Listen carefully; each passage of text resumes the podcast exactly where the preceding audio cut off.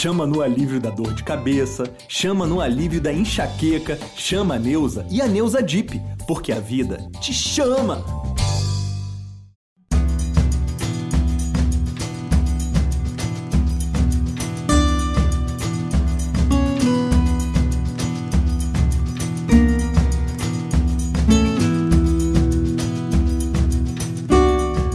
Chega mais, está começando mais um podcast Embolada. Dessa vez para a gente tratar das coisas do Clube Náutico Capibaribe.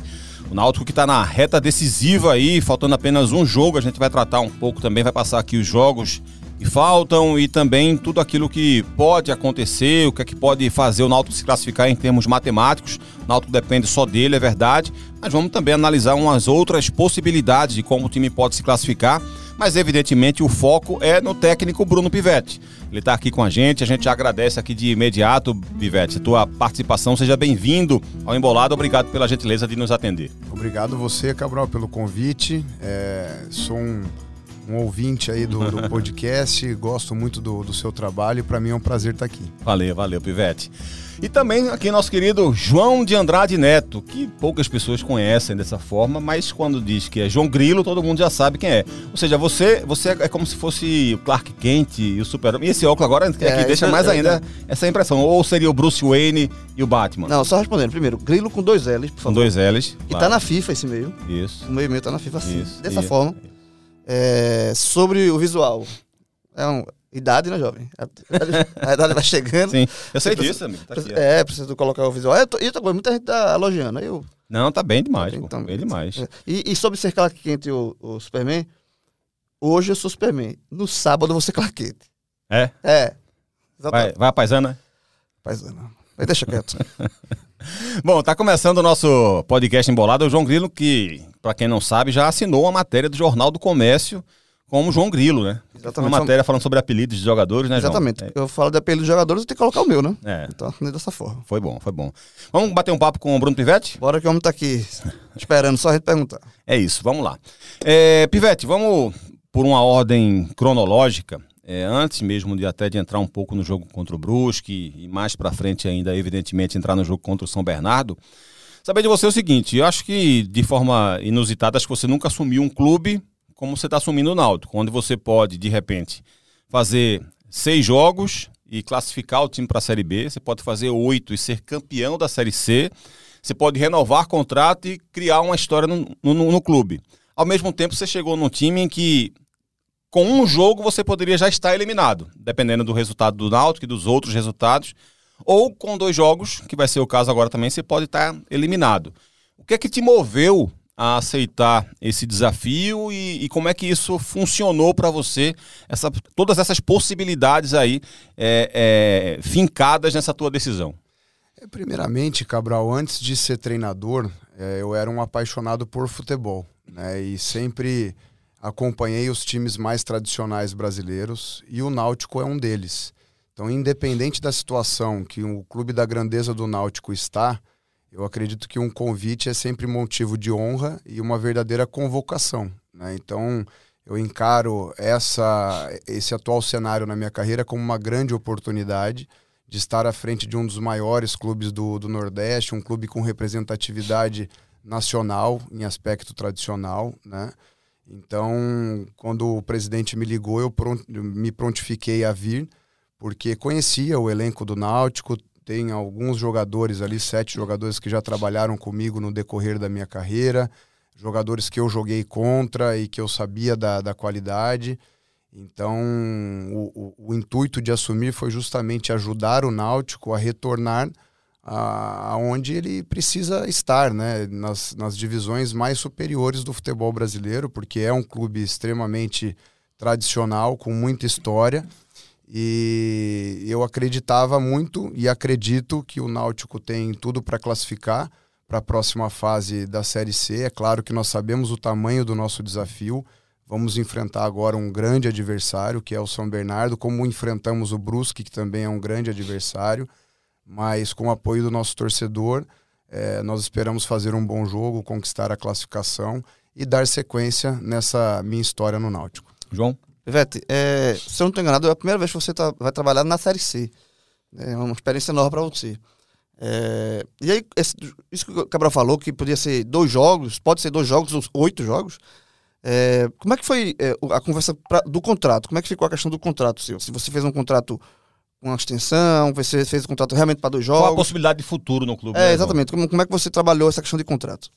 Então, na, na, na, verdade, assim, a minha segunda experiência na Série C, é, muita gente não sabe, mas em 2014 é, eu trabalhava no Audax São Paulo, né, no Grêmio Osasco Audax, eu era auxiliar do Fernando Diniz. Diniz e aconteceu um fato curioso que nós fomos emprestados para a equipe do Guaratinguetá para a disputa da Série C. Então é uma competição que eu já sabia, o nível de competitividade, também acompanho muito a Série C. E em relação ao meu contrato, o que nós acordamos foi um contrato até o final da Série C. É, aí com a, a, gente sabe que é um ano político no clube, né? Vai depender de muitas situações para que a gente possa conversar sobre o futuro. Mas é, eu vim focado absolutamente, primeiramente no jogo do Brusque, depois agora estou absolutamente focado no São Bernardo porque essa é uma prerrogativa da minha carreira. Eu sempre trabalho em prol e em direção ao próximo jogo. Ainda mais aqui no cenário brasileiro, em que se tem uma. uma é muito dinâmico, né? Para não dizer Fazer outra, outra coisa. coisa é, é muito dinâmico. Então, é, cabe a nós, treinadores, principalmente os treinadores com o meu perfil, né? Trabalhar sempre para o próximo jogo, tentando ali da melhor maneira a sobrevivência, mas sem perder a encanto e o amor ao jogo. Né? Eu, eu gosto muito de um futebol equilibrado é, em todas as fases e momentos do jogo. É isso que nós estamos, é, estamos e, é, tentando, estamos conseguindo implementar. A gente vê bons indicadores na, na equipe do Náutico nesse sentido, para que a gente possa assumir um pouquinho mais o controle né, das partidas por meio da posse de bola. Temos jogadores que, que têm essa característica e é em busca disso que nós vamos é, continuar a preparação para esse próximo jogo. Então, assim, teu, o teu contrato é um contrato normal até o final da série, da série C, independentemente se, se só vai ser dois jogos, oito. O teu contrato é um só até o final da Série C. Exatamente, até o final da Série C. E aí nós vamos ver é, aonde a equipe chega, né? É, obviamente que isso é o meu empresário que cuida, né? Eu não entro nem em valores, eu entro mais com a questão do trabalho em si mesmo. É claro que deve ter alguns gatilhos aí de, de premiação, mas eu vim com o intuito de terminar a Série C pelo Náutico e conquistando os objetivos que o clube é, pretende para essa temporada. O Pivete, como é que, que você definiu a escalação do Náutico? É, eu te pergunto isso porque é um processo diferente né, para quem está chegando no clube. É, imagino que você deva ter assistido alguns jogos, mas você também se abasteceu também de informações das pessoas de dentro. E essa pergunta vem muito baseada na, no seguinte ponto.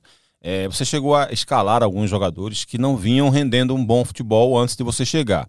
E vou citar um, um único exemplo, por enquanto, o João até pode citar outros também, porque eu acho que é um jogador assim que, que vale a pena até você focar um pouco nele, que é o Eduardo. Que eu acho, acho difícil que aqui em Pernambuco tenha alguém que conheça o Eduardo melhor do que você. Eduardo foi teu jogador no, no Vitória, você é, provavelmente acompanhou aquela transição dele, né, de, de base para profissional e tal. E o Eduardo era um jogador que mostrava um potencial gigantesco. Né? Ele fez jogos assim muito, muito bons na equipe do Vitória e depois caiu muito de rendimento. Ele vinha num, num processo já de, de caída, de oscilação, depois de queda de rendimento, e no Náutico ele não conseguiu se estabelecer. E ainda assim você escolheu ele para ser titular. Tinha a opção de repente de um Lima, que tem tido poucas oportunidades, do Elton, mas você escolheu o Eduardo. Queria que você falasse um pouco sobre ele e também de algumas outras escolhas, como o Vidiero, por exemplo, que é um jogador também muito contestado. Falasse um pouco como é que foi essa construção da equipe titular nessa tua estreia. E, e também é importante falar sobre o retorno do Souza, né? O Souza, antes de você chegar, é, ele tem ido para o banco, né? Com uhum. o treinador anterior, teve uma aquela questão da desavença, né? Todo mundo já sabe. E o Souza voltou como titular. Também, se puder também falar um pouquinho do Souza. Tá. É, quando eu cheguei, eu sabia que eu teria um treinamento de ordem mais recuperativa, que foi o treinamento da terça-feira, né? Porque os jogadores que jogaram, que tiveram maior volume de jogo, estavam nas 48 horas, que é exatamente o pico do cansaço, né? O pico da dor tardia. É, então, nesse treinamento, eu não poderia estender muito em termos de carga, né? Eu não poderia, porque senão poderia aumentar a chance de, de lesão e uma série de, de fatores, né? Então eu me dediquei exatamente num treino tático mais posicional para já passar as minhas ideias em relação principalmente à questão defensiva da equipe. e depois a gente liberou o G1, né, que nós chamamos os jogadores que têm maior volume, e enfatizamos o treinamento no, no grupo 2 e no grupo 3, né, no G2 e G3, que foram os jogadores que tiveram menor volume. Depois eu tive dois treinamentos de ordem mais aquisitiva e um treino recuperativo, que foi o da véspera é, do jogo do Brusque. Então a gente não tinha muito tempo. Ainda teve uma viagem no meio. Ainda teve uma viagem né? desgastante no meio do caminho. Então, é, é, sempre que você tem esse contexto e você tenta fazer mudanças bruscas, você não tem o devido tempo para consolidar comportamentos. Então, isso até é, é, é de ordem do, do bom senso. Então, eu não poderia alterar drasticamente a equipe, principalmente por essa falta de tempo e por já ter estabelecido certas parcerias entre os jogadores. Então, o que, que eu apostei? Fazer alguns ajustes na equipe, principalmente na questão defensiva. É claro que quando os jogadores estão no campo de jogo e começa a bater o cansaço, eles começam a recorrer a velhos hábitos, né? E aí não tem aquilo que é melhor e aquilo que é pior no é futebol. memória tática, né? Memória tática. E, e cada treinador tem a sua convicção. E ganha-se e perde-se no futebol de diversas maneiras. Mas eu sou um adepto, desde o início da minha carreira, a marcação zona pressionante. Então eu queria alinhar a agressividade que eu via nos duelos individuais do Náutico, por ter uma marcação mais de encaixe individual, mas um pouquinho mais de organização da equipe, da marcação do espaço em função do posicionamento da bola. Então já é uma alteração drástica de comportamento para os jogadores. Se você começa a alterar muito ali a escalação e as parcerias, é muita mudança para um curto espaço de tempo. Então eu preferi dar essa estabilidade para a equipe, e aí entrando nos jogadores. Infelizmente o futebol brasileiro é, é um moedor de treinadores e jogadores jovens principalmente.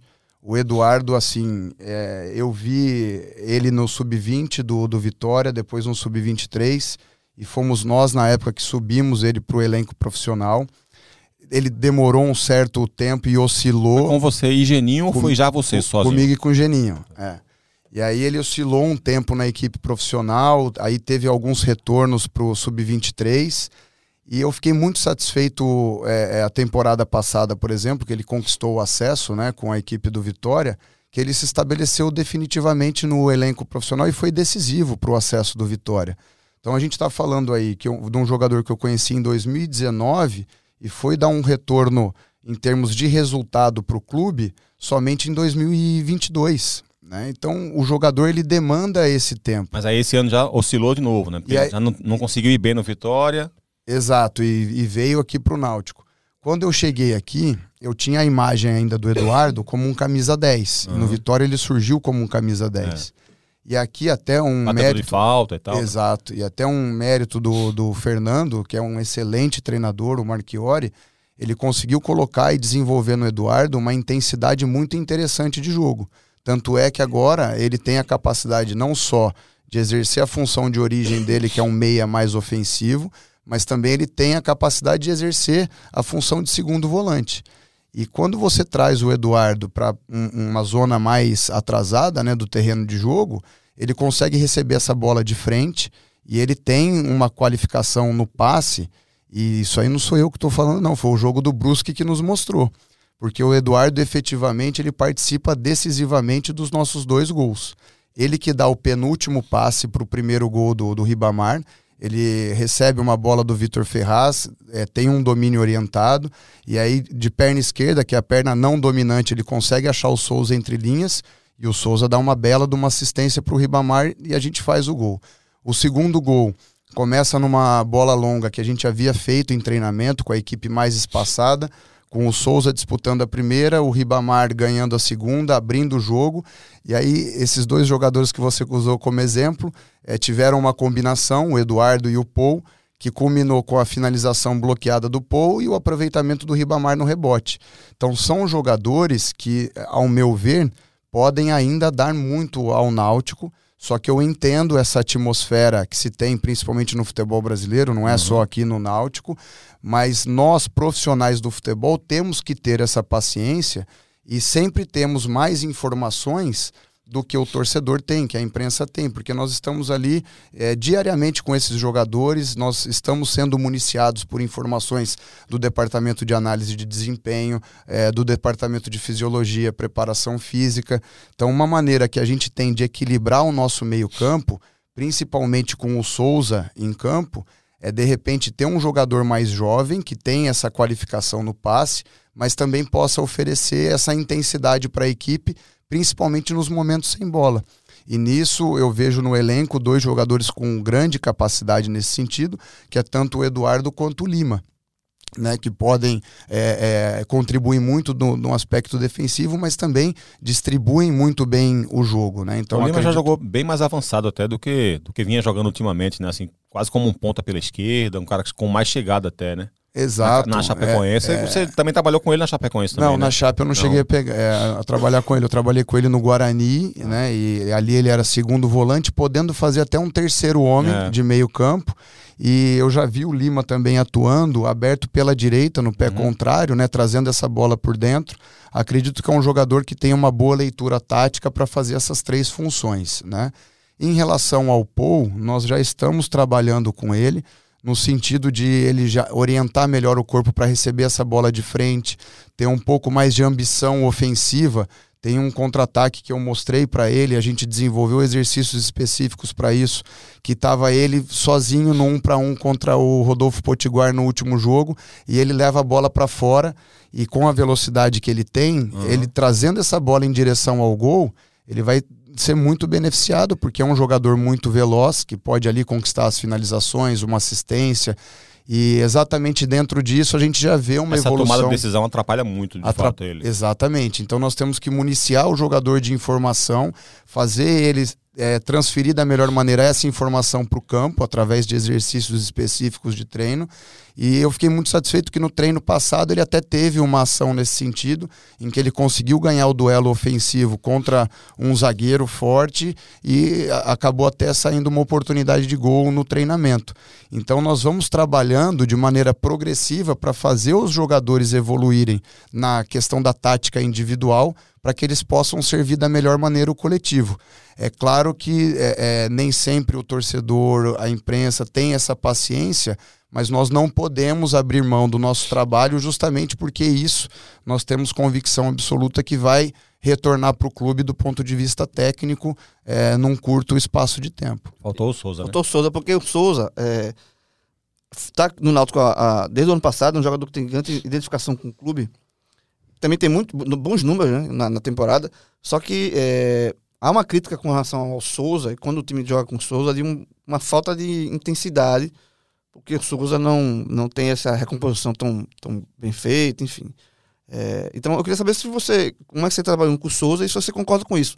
Que o Souza é um, um jogador que, apesar de tecnicamente ser muito bom, ele tira um pouco da, dessa intensidade do Náutico. O Náutico muda muito. Muita gente fala que o Náutico tem que jogar em função do Souza por conta dessa característica dele. Não sei se você concorda ou não. Não, primeiro, é, começando do fim, né? É, eu acredito que uma equipe não deva jogar especificamente é, para nenhum indivíduo, para nenhum jogador. Ela tem que jogar em prol do coletivo, né? E a partir desse coletivo forte é que as individualidades vão aparecer. Então eu parto sempre desse pressuposto. Em relação ao Souza, é um jogador extremamente decisivo é, com potencial aí para oferecer assistências, é, o potencial para executar gol, a bola parada. Então é um jogador que nesse contexto é difícil nós abrirmos mão, principalmente pela qualidade dele. Agora nós fizemos um ajuste desde a semana passada que foi adiantar o Souza como se fosse um terceiro homem do meio de campo. Então vocês puderam ver no Brusque, nós defendemos ali no 4-4-2 e a prim nossa primeira linha defensiva era formada pelo Ribamar e pelo Souza.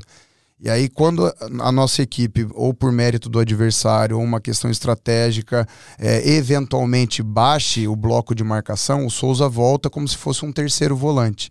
Né? Nós queríamos marcar mais em bloco alto, em bloco médio a equipe do Brusque, mas pela qualidade do adversário, principalmente no segundo tempo, nós baixamos muito a linha. E isso não é algo que nós pedimos.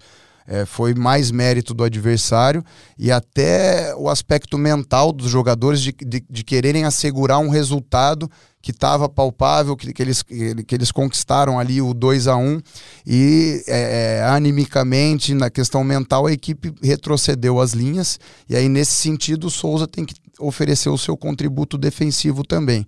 É, guardadas as proporções, dentro da minha carreira eu já fiz isso algumas vezes, né? Ou já contribuí para essa tomada de decisão. Eu me lembro que em 2016 nós contratamos o Lúcio Gonzalez para o Atlético Paranaense. E o Lúcio chega nessa faixa etária que o Souza está hoje. E o Lúcio, assim como o Souza, ele rendeu na maior parte da sua carreira como um oito, como um segundo volante, como um segundo homem de meio de campo. Só que ele já não tinha a mesma intensidade para contribuir, principalmente no aspecto defensivo, nessa função.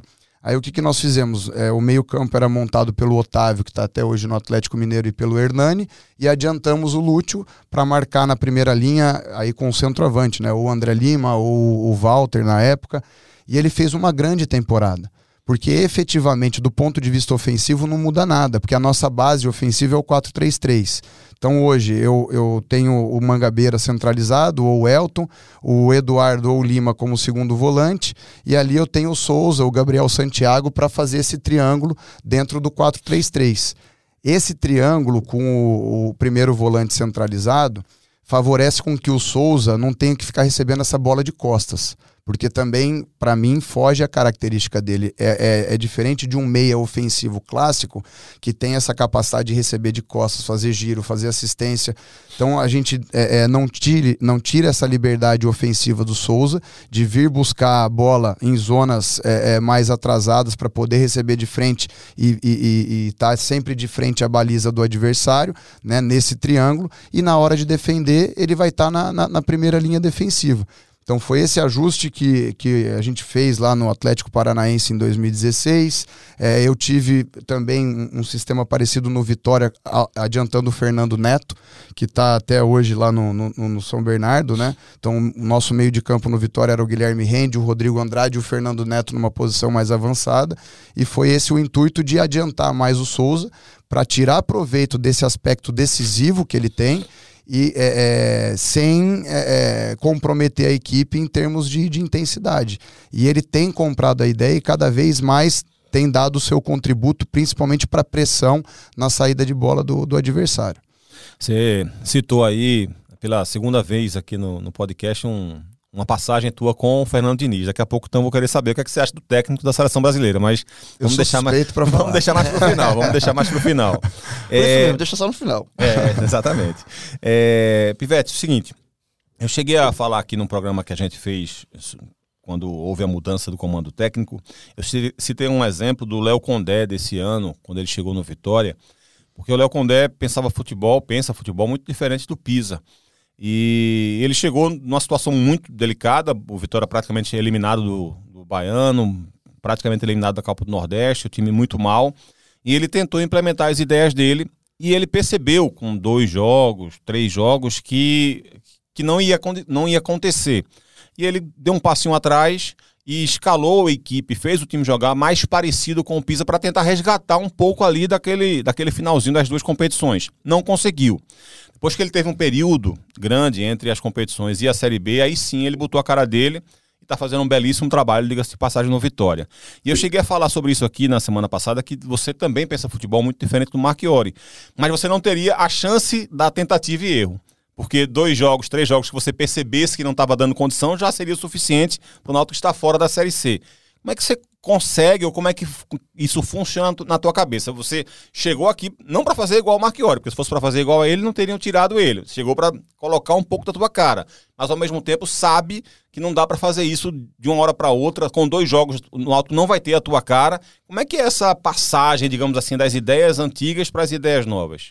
É, Cabral, nesse sentido a gente busca sempre o equilíbrio, né? é, é colocar algumas ideias sem ferir aquilo que a equipe vinha fazendo e tendo como hábito de comportamento tático, mas fazendo os ajustes ali para que a equipe não perca a sua identidade coletiva e as parcerias entre os jogadores, mas que a gente já possa promover alguns ajustes. Eu dei o exemplo aqui da, da, da marcação mais zonal em que na maior parte dos momentos funcionou, outros não em que os nossos extremos principalmente acompanharam. Cara, começa a desgarrar por causa do costume, né? Exatamente. Quando, principalmente quando bate o cansaço, não é o jogador, não, é o ser humano que uhum. recorre aos velhos hábitos, porque ali ele encontra um certo refúgio. Então, é, é, até a gente é, colocar a nossa cara, isso demanda tempo, que é tudo aquilo que eu não tenho uhum. no é. atual momento.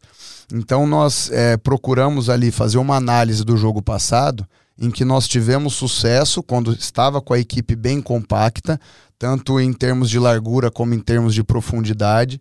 Principalmente no primeiro tempo, o Brusque teve muita dificuldade de entrar. É, eles tiveram duas finalizações de fora da área, uma as duas com o Potiguar, uma para fora, outra o Gabriel defendeu.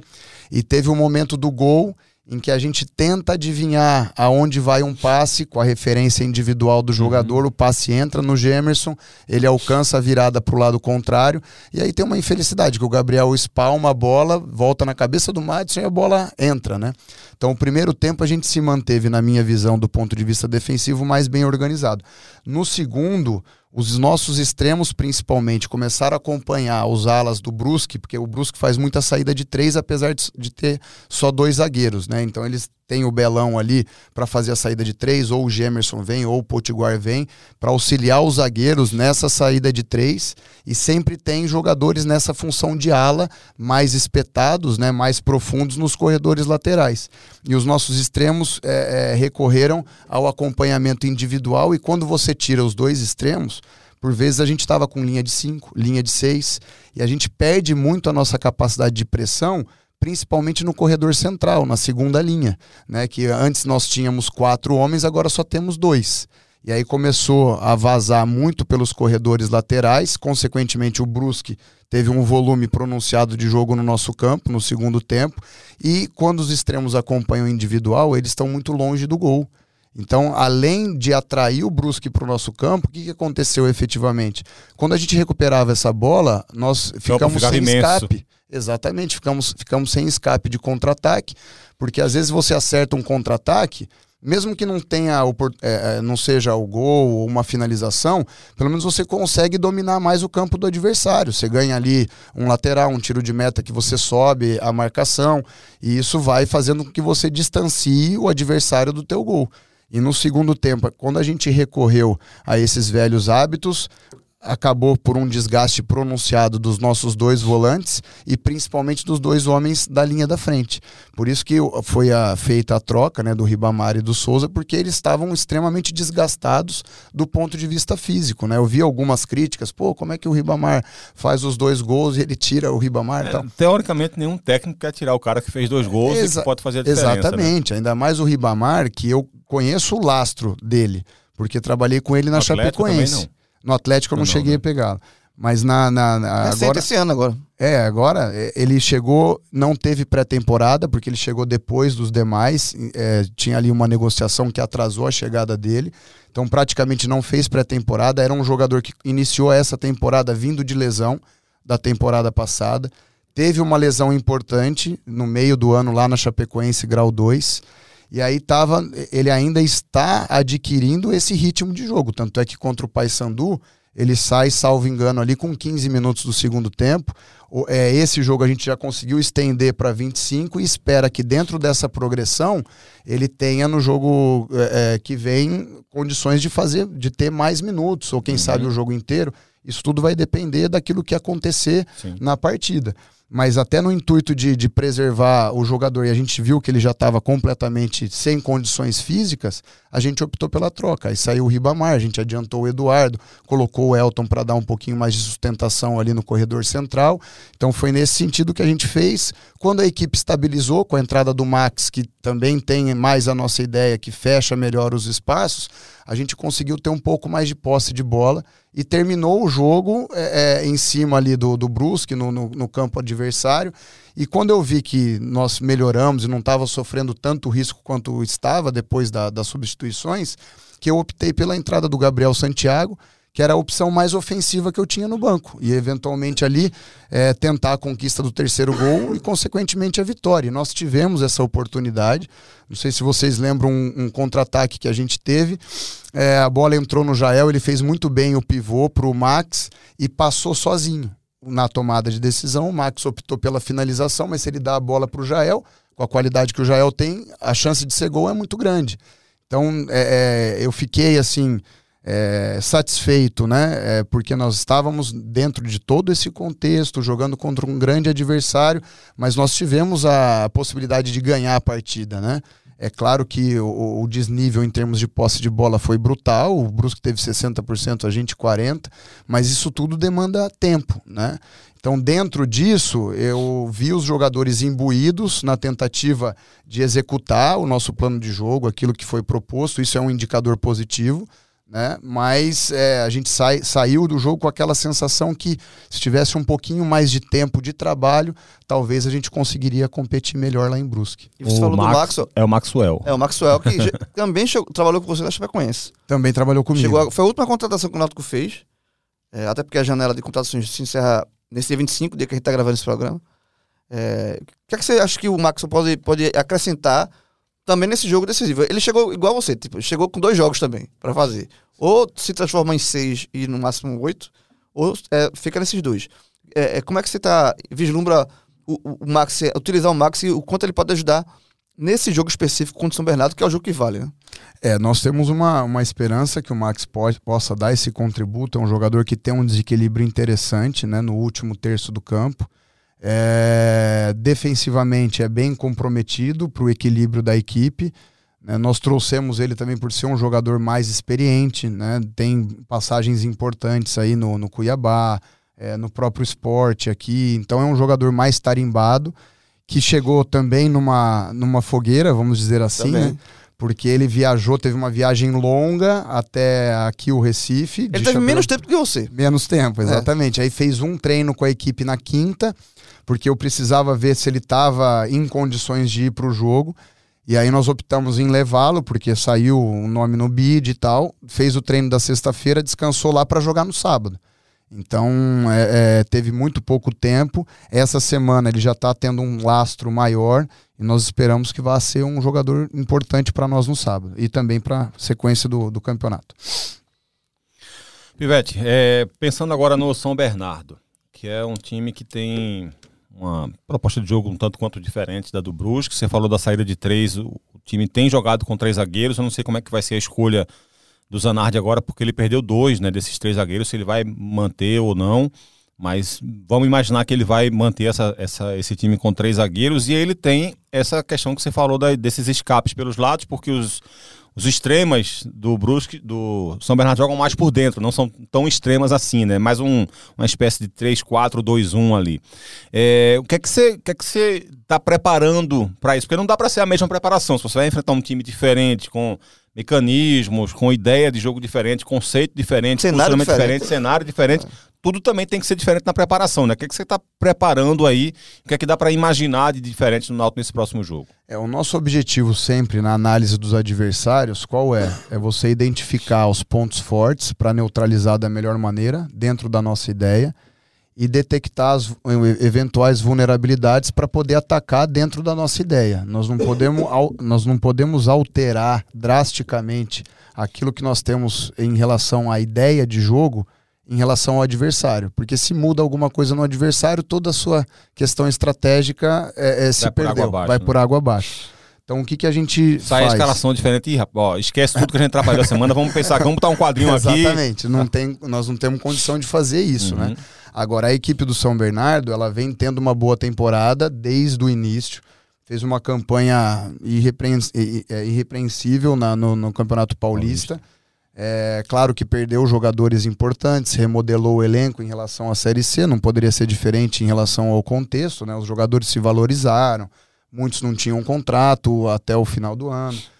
Mas aí, as ideias foram mantidas. O Márcio também é um treinador, é meu amigo, conheço muito bem, é um excelente Diferentemente treinador. de você, está lá há muito tempo já. Está né? lá há muito tempo é, vem jogando com esses três zagueiros e agora eles contrataram essa semana um zagueiro do, do que estava jogando em Presidente Prudente. né, justamente por esse fato deles terem perdido o Elton e o Salustiano por suspensão. Então vamos ver se ele. é, é, Eu acredito que ele vá, deva manter a base, mas a gente precisa estar preparado. No caso, por exemplo, se ele variar o sistema de, de, de 3-4-3 para duas linhas de 4, ou no 4-1-4-1, no 4-3-3, que eventualmente em alguns Mas ele jogos. não vai querer mudar a ideia central, né? Se- Exatamente. Mesmo que ele mude é, se- se- estrutura, os- o a estrutura né? tática desse jeito, ele vai querer que um volante faça essa saída de três para poder manter tudo aquilo que ele tem trabalhado, né? Exato, e é uma equipe muito forte, principalmente nos corredores laterais, né? Com os dois alas. Eu já trabalhei com o Arthur, o, o ala es- esquerdo. É. Tem muita qualidade técnica, né? Teve em- passagens O Arthur importantes. ex-Goiás, né? Atlético Goianiense, é, teve passagem no Flamengo, eu É. trabalhei com ele na Ferroviária. É um jogador que tem uma técnica muito apurada, é um time forte de bola parada, arremessos laterais direto na área.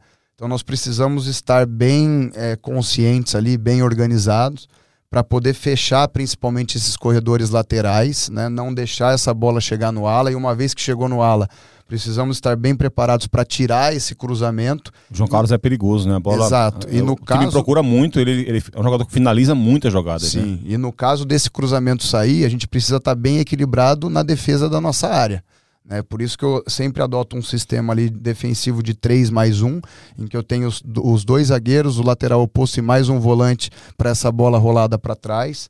Nós vamos precisar estar muito atentos, porque o São Bernardo é muito forte nessas bolas cruzadas. Né? Eu fiz até uma análise dos gols que eles tiveram.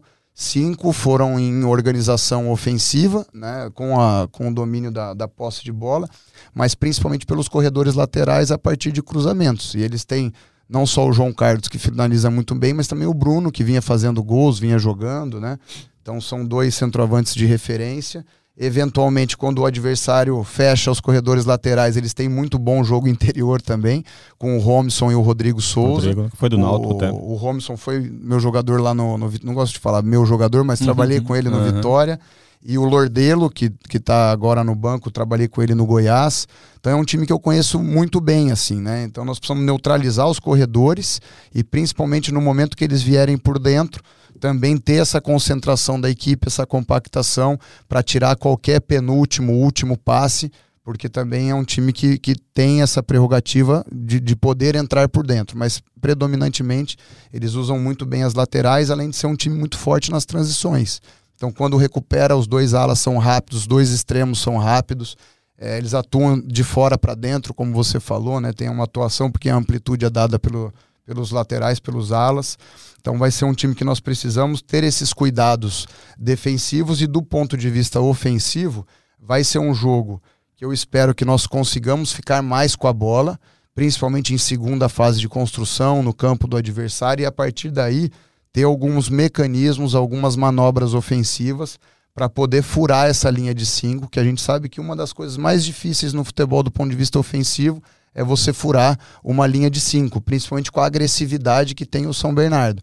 Então, quando essa bola chega no corredor, o ala nem pensa, ele já vai tirar o, o cruzamento porque ele sabe que ele tem a cobertura do zagueiro do lado. Uhum. É, vamos ter que ter mais aproximação, a exploração maior do, do lado oposto, principalmente fazer o adversário balançar para poder conquistar os espaços e, e- e penetrar na defesa deles da, da melhor maneira. Eu acho que vai ser um bom jogo, né, para quem gosta do futebol. Nós vamos sofrer do início ao fim, né? É, vai ser um jogo tenso, nervoso. Mas com o apoio do nosso torcedor, eu, eu tenho convicção absoluta que a gente tem condições de competir bem para depois conquistar o resultado e, consequentemente, a classificação. É um detalhe que indica, João, que o Zanardi deve de fato fazer essa manutenção mesmo desse jeito de jogar. Primeiro, treinador não vai colocar por água abaixo tudo que ele já treinou e não vai querer fazer uma mudança radical desse jeito. E outro indicativo muito forte disso é que quando o time passou ali 10 jogos sem vencer, quatro jogos sem fazer gol, ele fez sete mudanças na equipe titular, mas não mexeu Na no esquema tático. né? ele fez sete mudanças de- apenas de características de atleta. Você mudou ali é, o João Carlos que voltou à titularidade, tem essa diferença de característica individual em relação ao Bruno. Alguns jogadores que recuperaram posição. o Robson pelo O Lordelo. Pelo Lordelo, que você muda a característica do jogador, mas ele não mexeu A na estrutura fica, né? tática. Então, mesmo com essas duas ausências na zaga, a tendência é que ele mantenha esses três zagueiros, né, João? Exatamente. É... Pivete, você é mais novo do que eu. Aqui- aliás, da mesa Tá- aqui tá você virando, é mais novo. Tá virando rotina já Tá na tua vida. rotina, Percebeu, é, né, Não Jovem? parece, não parece. O futebol me prejudicou muito. Eu não sei se você pegou época de fliperama. Eu jogava fliperama. assim, Eu jogava muito de Street Fighter. Street Fighter. Aí o que acontecia? O Street Não gostava Fighter- muito de Mortal Kombat, não. Gostava mais do Eu Street gostava mais, eu Fighter. sou, eu sou do time Street Fighter. Aí o que aconteceu no Street Fighter? Quando você tava lá, espera. Aí se tivesse alguém que tava. Sempre tem aqueles pessoal que passa o dia todo lá, né? Aqueles. É, é, febre de Street Fighter. Quando tava. Alguém perdeu o primeiro round, ia perder pro segundo, tava na metade do lá. Torcia contra o Aí, cara. não, aí alguém fazia, deixa eu te salvar tua ficha. Eita. Sai, sai, sai, sai. deixa eu-. Aí o cara entrava, ganhava, ganhava a ficha, passava pra outra luta, aí dava pro cara. Trazendo isso pro futebol, Pivete é mais ou menos um cara. Entrou no meio do round, pra salvar o round. É porque o Náutico tava, como vocês eh, veio pra dois, dois jogos só, eh, o Náutico tava com a, o, a- o segundo round ali, a, a live tá bem pequenininho. Mas aí o, o, o cara que tava lá jogando, que pagou a ficha, aí eu entrei pra salvar a Ele ficha. deixa pra não perder a Se ficha, eu, pô. se eu não, se eu não conseguir concretizar, o, o dono da ficha vai me xingar. Aí é que tá. Bruno Pivete merece é, xingamento se a, não passar, não. Exatamente. pegou, pegou no, no- A pergunta é justamente essa. Você tem inicialmente dois jogos pra fazer. Caso o Náutico não se classifique, seria justo lhe culpar? Porque vai ter culpados. Mas seria justo colocar você nesse bolo dos, dos culpados ou, ou não? Você é o cara que. Olha, vou ser bem sincero, eu não trabalho com essa possibilidade. Mas ela acontecendo, o treinador no Brasil vai ser xingado de qualquer forma. Sendo treinador, estando trabalhando, se o resultado não acontece, a gente sabe é, é, como se dá né, a cultura do futebol brasileiro. E nós estamos já mais do que calejados em relação a isso, em relação a críticas, a, a pressão de torcida, a pressão de imprensa. Isso para nós assim já não influencia no nosso dia a dia e no tanto que a gente trabalha e tem convicção do, do- daquilo que a gente faz diariamente nos clubes. E tem uma curiosidade, tem até uma matéria que eu subi no, no GE, que foi um raio-x, um balanço da, da Série C, né? Os times que mais ficaram no G4, os times que mais líderes, os times... Nesse balanço, o São Bernardo, tem algumas curiosidades. São Bernardo é o time que mais vezes ficou na liderança. Foram sete rodadas na liderança e corre o risco de não passar. É. O Figueirense... Ele tava fora do G8. Tava fora do inclusive, G8. O Figueirense, ele, é, ele, ele nunca entrou no, G, no, no Z4, mas corre de ser rebaixado, entra na última. O Náutico é, ficou 11 rodadas no, no, no G8. 11. O Paysandu, que já está classificado, ficou 6.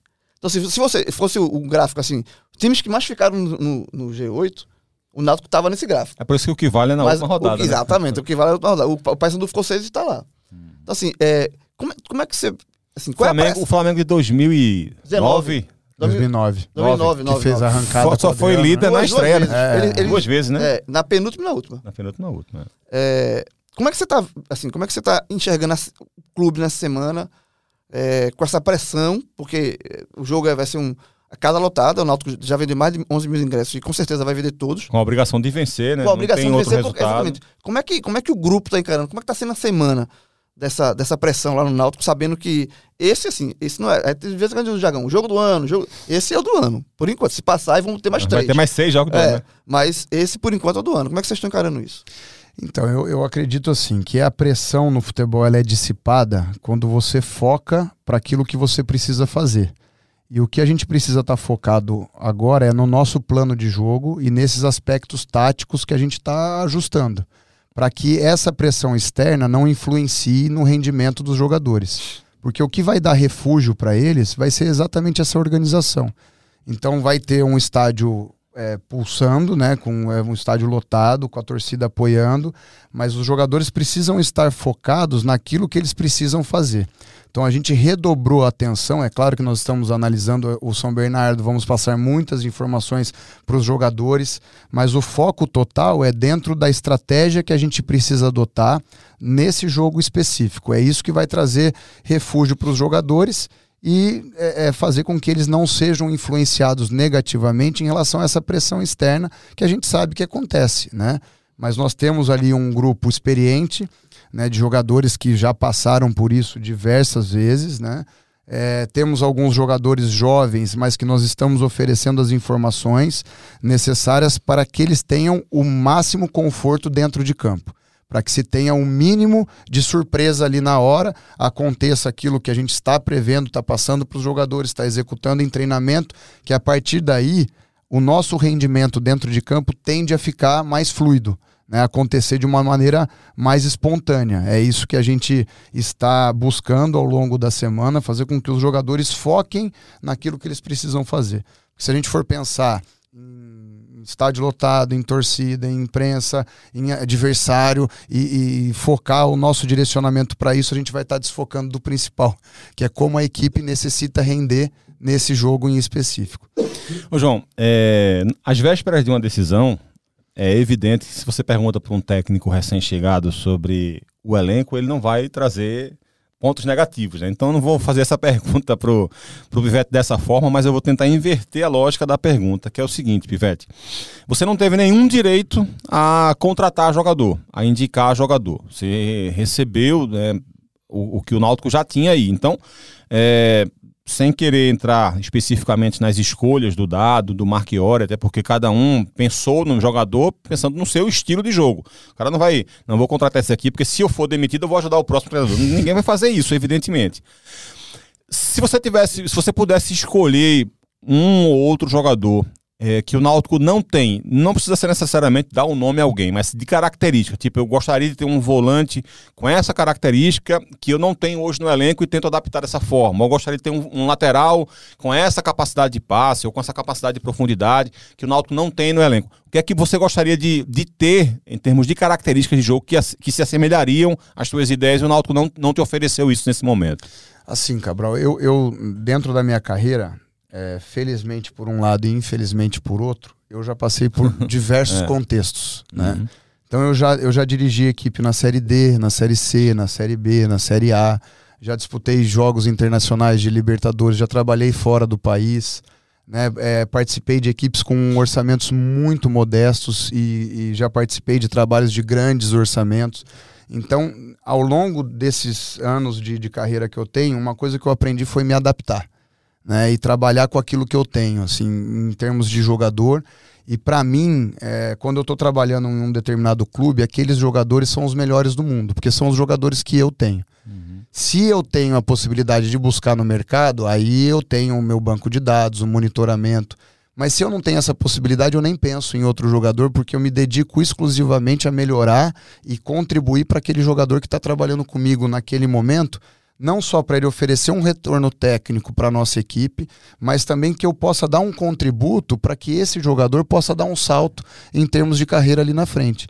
Então eu foco muito nesse aspecto humano, né, da, da atribuição do treinador, justamente porque eu já vi acontecer coisas extraordinárias, com, às vezes com um jogador que ninguém dava nada no clube e você oferece ali algumas informações, alguns treinamentos e o jogador consegue dar um salto.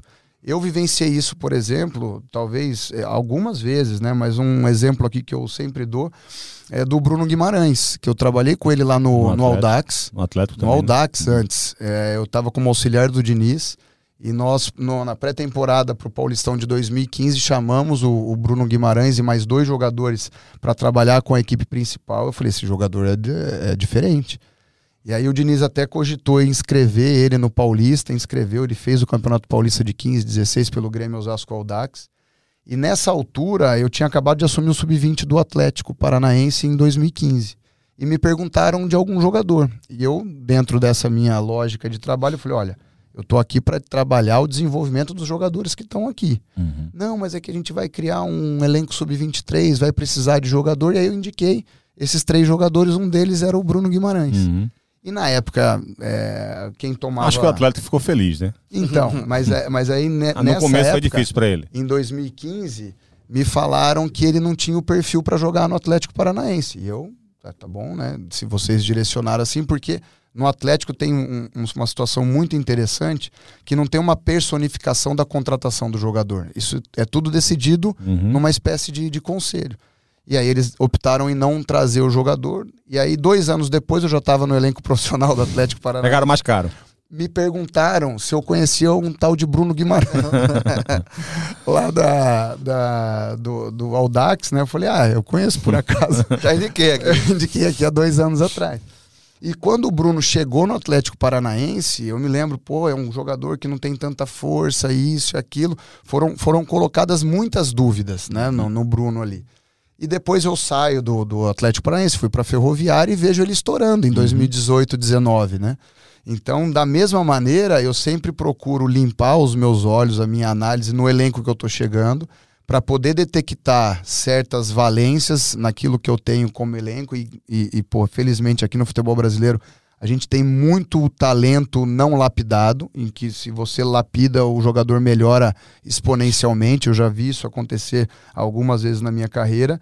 E aqui no Náutico não é diferente. Eu encontrei jogadores de qualidade. Às vezes pode não ser de qualidade para a torcida, para a imprensa que não acompanha o dia a dia e não tem esse olhar que nós temos ali, né? Mas eu detecto que tem um grupo de muito potencial. É claro que é, o treinador com tempo sempre é beneficiado, que é tudo aquilo que a gente não tem atualmente, mas eu confio muito nesse elenco do Náutico e sempre nesse processo eu sempre procuro nunca personificar as contratações. Se me pedem opinião, eu ofereço a, a opinião, é, dois, três nomes para a gente deci, é, decidir em conjunto se o jogador vem ou não, porque é exatamente isso que você falou. Essa tomada de decisão tem consequências para o futuro da uhum. temporada. Uhum. E muitas vezes o treinador não tem esse tempo, principalmente pela cultura do Brasil, não porque a diretoria é, não bancou isso, aquilo. É que é, chega um momento que a pressão é tão forte que acontecem as trocas, né? E na minha visão você tem que ter responsabilidade por deixar um legado para o clube, né? não só em termos de ideia de jogo, de metodologia de treino, mas também de, de bons jogadores.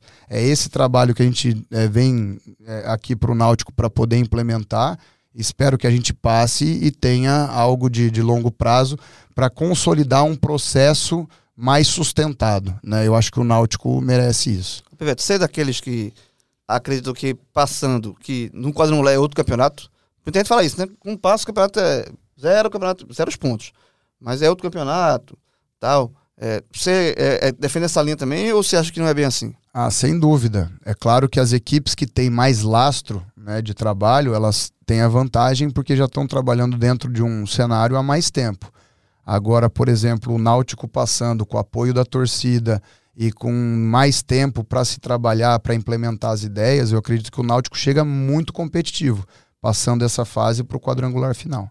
Agora, uma pergunta que eu acho que é muito, muito importante mesmo, que é treinador profissional Bruno Pivetti concorda em estrear a camisa em jogo decisivo, não? ah, concordo. A camisa ficou muito bonita, por ficou sinal. Mesmo, ainda. Ficou, tá, mesmo, é, ficou mesmo. Mas, você sabe, mas você sabe que esse negócio de estrear camisa em jogo decisivo, às vezes é complicado, né? A superstição da, da, da torcida. Entendi, entendi. Não, eu não me apego muito a esses uhum. fatores. É exatamente aquilo. Tudo aquilo que vai distrair é, a nossa equipe do foco principal, eu procuro deixar de lado sempre. É, e você falou aí que viveu muita coisa no é futebol. É claro que eu tô brincando, tá? É, a, a, pergunta foi só, mas eu sei disso. Eu sei disso. Não, e, e, se por acaso, se for, pode ser até bom pra Pivete, porque se o Náutico sair, você perguntou, né? Vai ser culpado, a galera vai culpar mais a camisa do que o Pivete. Outra coisa que não pode é mosaico. Mosaico também não. Mosaico também dá. Também não. Ah, e a camisa é bonita, pô. Não vamos é bonita, a camisa, é bonita, não. Bonita, a camisa vai dar sorte. E, e, você falou que viveu várias situações, mas eu acho que é a primeira que você vive. Assim, ó, tem dois jogos pra fazer. Se passar, beleza. Mas eu acho que dois jogos pra fazer. Eu acho que é experiência é, única na tua carreira. Né? É, e, e, você, é, Cabra falou da camisa, falou da, da. A gente falou mais sério antes. E eu queria que você mandasse um recado pro torcedor do Náutico tá estudando aqui, e assim, que vai pro jogo ou, ou, ainda não comprou ingresso. Assim, por que acreditar na classificação? Assim, porque o torcedor tem que ir com camisa, com mosaico e, e, acreditar na. Tem gente que tá precisando disso, João? Tem muito. Tem, né? Tem muito. Uma, uma palavra de esperança, uma palavra de, de, de a, a, motivação a minha, do treinador do Náutico. A minha palavra de esperança é justamente o lema da torcida. Qual que é o lema da torcida? Qual deles? É, tem, tem qual, é... O Náutico é o clube o quê? O torcedor do Náutico é o mais... Fiel. É o mais fiel. Ah, tá. Então, o ser humano, é, é em qualquer área de atuação, ele vai render no seu máximo, ou chegar próximo do seu máximo, quando ele tem um apoio incondicional. E eu sei que a torcida do, do Náutico, por ser a mais fiel, ela vai contribuir decisivamente para o rendimento da equipe, porque ela vai apoiar do primeiro ao último minuto. E o principal indicador que nos mostra que a torcida está acreditando e tem razões para acreditar é que os ingressos já estão praticamente lotados, o, os aflitos vai estar ali é, é extremamente positivo né, para o nosso lado. Nós vamos ali fazer o, o nosso melhor e o possível para poder contagiar positivamente o torcedor, porque quem empolga a torcida é o time. E nós esperamos fazer uma grande partida e principalmente representar bem é, toda essa torcida e apoio que nós estamos tendo é, do, do, nosso torcedor, que é o mais fiel. Vai ser, vai ser, já tá vai ser o maior público do Náutico no ano. É, foi, foi o jogo anterior, na último jogo em casa, os aflitos foi com o CSA, deu 15 mil e alguma coisa, pagante 13 mil, mas se o no pagante ontem estava 11 mil, a tendência é que seja, seja carga máxima, os aflitos... Ontem, terça-feira, quatro dias antes do é, jogo, né? Exatamente. É... Não, ontem quarta-feira. Quarta-feira, desculpa. A capacidade atual dos aflitos é 18 mil e uns quebrados. Eu acho que chega na capacidade máxima liberada. Eu, eu acredito que sim, porque, assim, é, como a gente fala, todo mundo tá falando, é o jogo do. É, sabe aquele jogo que você começa a falar desde segunda-feira? Mas segunda, terça, quarta, pronto. É, é, o jogo do ano. Assim, nesse momento é o jogo do, do ano pro Náutico. É, Pivete, é, chegando aqui na nossa reta decisiva, eu queria, é, antes de você analisar propriamente a escolha do Diniz para a seleção brasileira, eu queria trazer um, uma característica dele que eu acho que casa um pouco, é, casa bem com o que você respondeu agora há pouco sobre essa questão da característica do atleta. É, você trabalhou muitos anos com o Diniz e sabe melhor do que quase todo mundo a capacidade que ele tem de fazer o time dele funcionar como ele quer, independente do elenco que ele tem. Porque se você pega os primeiros trabalhos do, do, Diniz até hoje no Fluminense, todo o time funciona como ele quer. Então ele pode pegar o time na Série C, na Série B, o Oeste brigava contra o rebaixamento, era o time que mais finalizava no campeonato, era o time que tinha mais posse de bola contra o Vasco em São Januário e em qualquer outro jogo na Série B. Então ele consegue fazer isso independente das peças que ele tem. O que é que você conseguiu digamos, tirar disso dele. Eu sei que o trabalho dele é muito, é muito individual, é né? muito difícil você conseguir replicar, repetir o que ele faz, porque é muito, de fato, autoral o que ele consegue fazer. Mas certamente quem trabalhou com ele, você, o Eduardo Barros, tem capacidade para extrair essas, essas questões. E, e, essa tua resposta tem um pouco a ver com esse, esse aprendizado também que você teve com ele? Eu acredito que sim. É, um, é uma das referências da minha carreira. Né? É um treinador que eu admiro muito, principalmente pela parte ofensiva ele traz inovações no futebol. E aí, quando eu falo de inovação, não é só no Brasil, não, é no futebol uhum. mundial. Né? Já vivenciei o cenário europeu e o que ele faz é, é único. Né? Agora, tem também um sistema muito particular de gestão de pessoas. É um profissional que lida muito bem com o aspecto mental dos jogadores e tem o suporte de ter feito um curso de psicologia, psicologia né? né? Ele é psicólogo, então consegue extrair também e trabalhar muito essa parte mental dos jogadores em termos de, de confiança, do jogador acreditar em si, no seu potencial. Então ele faz um trabalho muito bom, não só do ponto de vista tático, mas também para melhora individual do jogador, principalmente no aspecto psicológico. É, eu fiquei muito feliz né, quando ele foi o escolhido para dirigir a seleção brasileira porque não só eu acho que ele estava fazendo por merecer, por, por essa característica única do trabalho dele, mas também o futebol brasileiro estava precisando, né? E nós temos um, um, uma corrente é, aqui no Brasil de jovens treinadores que, infelizmente, pelo contexto, é, estão ficando pelo caminho, porque, e aí é, eu não, em absoluto aqui eu sou contra o treinador estrangeiro, eu já, também já fui um emigrante, então uhum. eu já trabalhei fora, né, no país dos outros, e não quero que ninguém trabalhe no meu país. Isso não, não, não faz sentido, não é lógico, né? Então eu não tenho nada, absolutamente nada contra a vinda dos treinadores estrangeiros. A única coisa que a gente pede, né, enquanto treinadores, é que o direito seja o mesmo. Então, enquanto o treinador estrangeiro vem para o Brasil e não tem nenhuma obrigatoriedade em termos de licença, de período de experiência, nós, para trabalharmos na Europa, por exemplo, precisamos de comprovadamente cinco anos como treinador principal de uma Série A. Uhum. E é isso que eles exigem lá. Ah, mas eles não vão contratar nunca o treinador brasileiro. Não sei, ué, o Paulo Turra acabou de, uhum. de ir para Portugal, né? Mas você precisa comprovar essa experiência.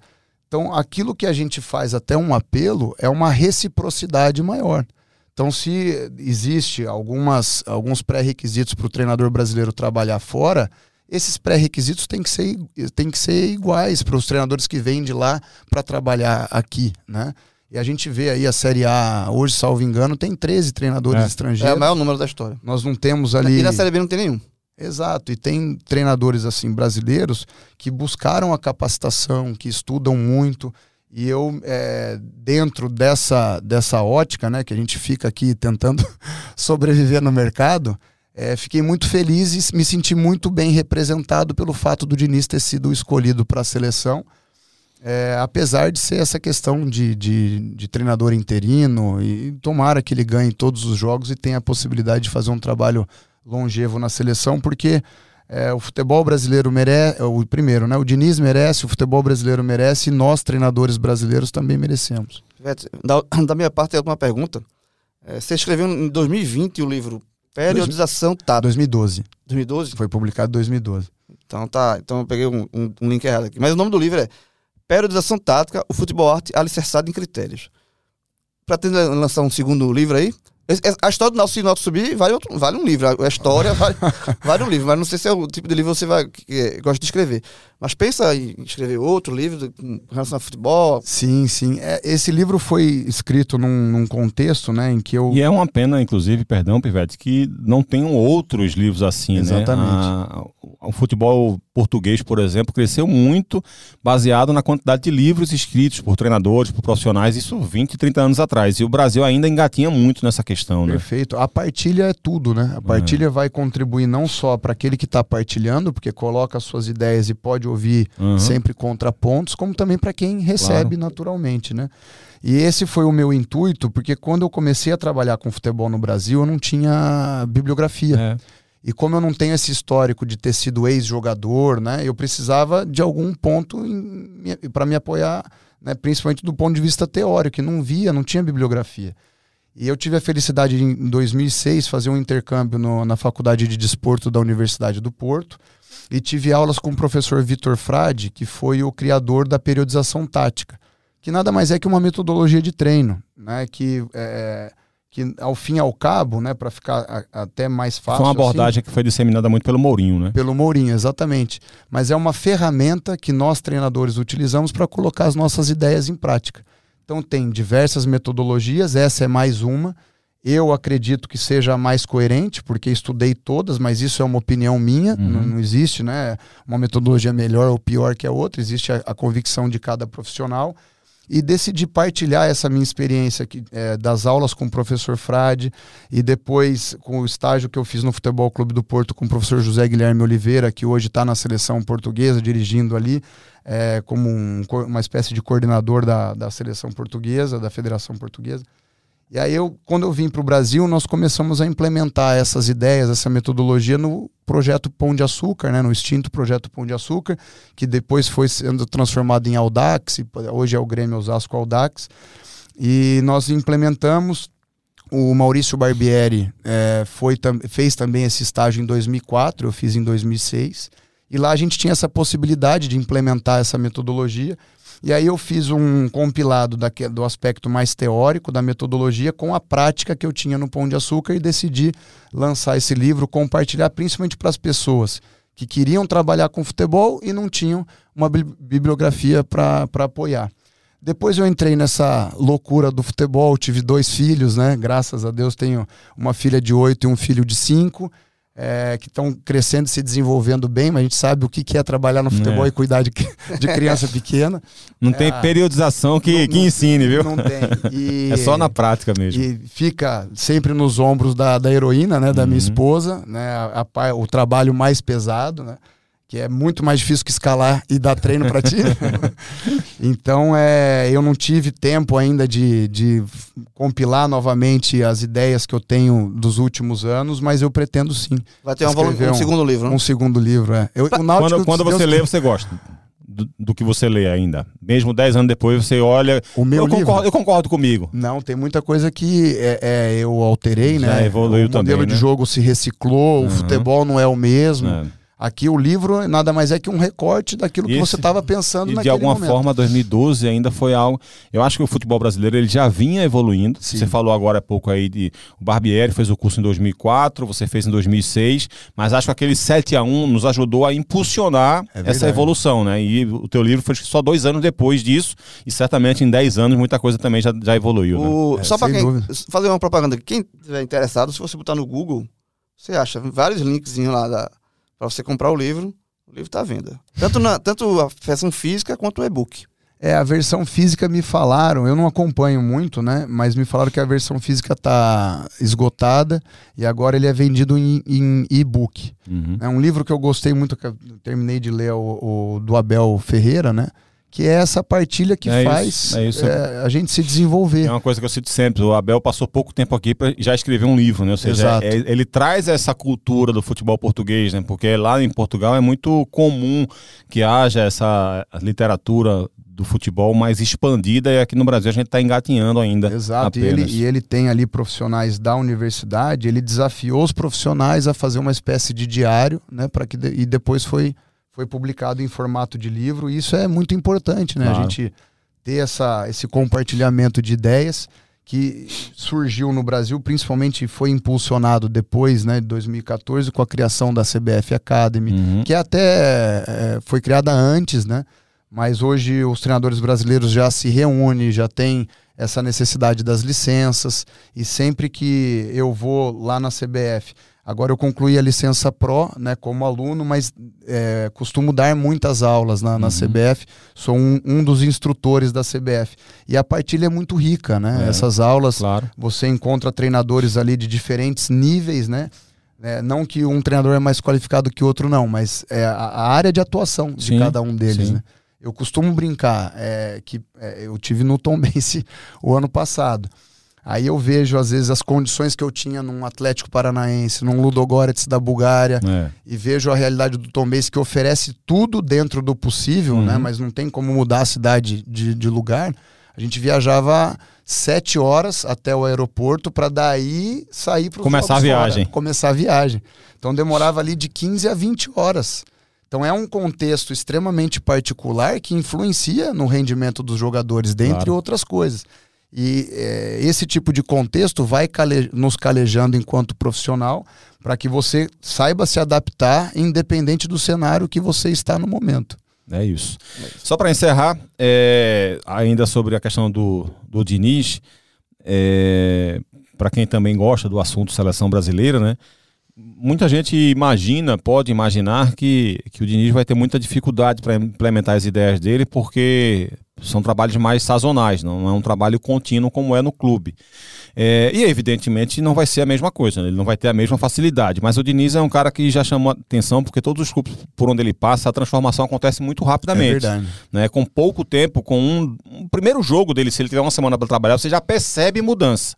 Com dois, com três, isso acontece. Então, acho que isso vai ajudar muito ele nessa adaptação de trabalhos mais, mais intercalados, né, Pivete? É, e é um treinador que vem implementando essa ideia também numa diversidade significativa de contextos, né? Uhum. Então o Diniz implementou é, essas ideias que já passou por reformulações, não poderia Sim, ser diferente, sim. né? Mas é, ele Até porque implementou- todo mundo aprende a jogar contra ele também de alguma forma. Então, Exato. precisa ir. E, e cada partida você tem um diferente Claro. nível de, de dificuldade. um Uhum. o adversário pode te apresentar uma determinada surpresa que você precisa neutralizar de alguma forma É dentro o do seu famoso sistema. camarão que dorme a onda leva. Né? É verdade, é verdade. Os jogadores te ensinam muito, né? Então, como ele implementou no Votorati, no Audax, no Botafogo de Ribeirão, no Oeste, na Série B, eh, no Fluminense São Paulo. Então ele já tem aí um arcabouço significativo de saber eh, como ele pode cortar caminho. Foram dentro- 10 anos antes de chegar num clube grande que foi o Atlético Paranaense. né? Exato. Então, dentro ali da, da teoria da- dos 10 anos ou das 10 mil horas de prática, Aham. ele é mais do que um expert né, na implementação das ideias dele. Então eu acho que ele vai é, é, ter esse sucesso, porque também vai contar com jogadores de extrema qualidade, condições extremamente favoráveis de treinamento em termos de estrutura, e ele vai saber cortar caminho dentro da metodologia de treino dele para poder implementar as ideias dele na seleção brasileira agora. É isso. É É isso. isso, João. É isso, Pivete, boa sorte no, no jogo de sábado. Só lembrando, o Náutico, vou jogar uma estatística aqui para terminar. O Náutico vai entrar em campo com o pior recorte dele na Série C. É a- Cinco jogos, cinco jogos. Deixa eu É. falar, deixa eu falar. Cinco jogos sem vencer, quatro empates e uma derrota. Você guardou. E o, e o São Bernardo, ele vai a campo embalado por duas vitórias seguidas. Isso, esse, tipo de estatística entra em campo ou também. Estatística não entra em campo. O que vale é o aqui e o agora ali dentro de jogo e os jogadores saberem o que precisa fazer do ponto de vista ofensivo, defensivo, nas transições. Eu estou bastante confiante, principalmente pelos indicadores que eu estou coletando dos jogadores, que efetivamente são eles que vão tomar as decisões dentro de campo e espero que essa tomada de decisão seja é, efetiva para que nós possamos conquistar o resultado e, consequentemente, a classificação. Pivete, você não sabe ainda. mas a sua chance de classificação aumentou exponencialmente. A turma é uma estratégia, mas exponencialmente depois dessa pergunta. Pode você não tem noção de quanto aumentou você, a possibilidade do Náutico se classificar. Só, eu só depois dessa carta só, jogada só na trouxe, mesa. Eu só trouxe números. Claro. Os números não mentem. Sim, não. Mas você não nunca... mentem, mas são frios. Frio. Necessitamos você... contextualizar os números. Ninguém nunca lhe acusou de inventar estatística, de inventar história. Meu, eu... Mas a gente se conhece, eu né, conheço João? um amigo meu que não gostava de Diniz. Ah, tem muito. Tem muito aquela historinha de toquinho, toquinho, toquinho, toquinho e fumo. É, é. Aí o cara, quando demora pensando nessas é. coisas assim, termina levando fumo é, também, né, João? Exatamente. Termina o programa, Cabral. Pivete, muito obrigado pela tua participação. Acho que foi muito bacana. Eu, pelo menos, gostei muito. Acho que o João também gostou. Espero que você tenha gostado também. Um bate-papo bem legal, bem agradável. E a gente deseja sorte pro Náutico nesse jogo. E nos próximos seis, né? Vamos, vamos pensar positivo, né? Exato. Muito obrigado pelo convite, Cabral. Obrigado, João. Para mim foi um prazer. E sempre que vocês convidarem, estarei sempre à disposição, porque o meu maior prazer na vida, depois da minha família, é falar sobre futebol. No quadrangular. Deixa marcado aqui já. Ô, Matheus, Matheus, marca aí.